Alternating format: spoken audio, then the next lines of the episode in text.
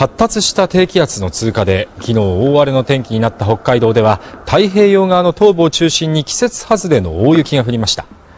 帯広の隣中札内村ではおととい夜から今朝までの降雪量が67センチに達しました。ただただ重たくてスコップ折れそうです。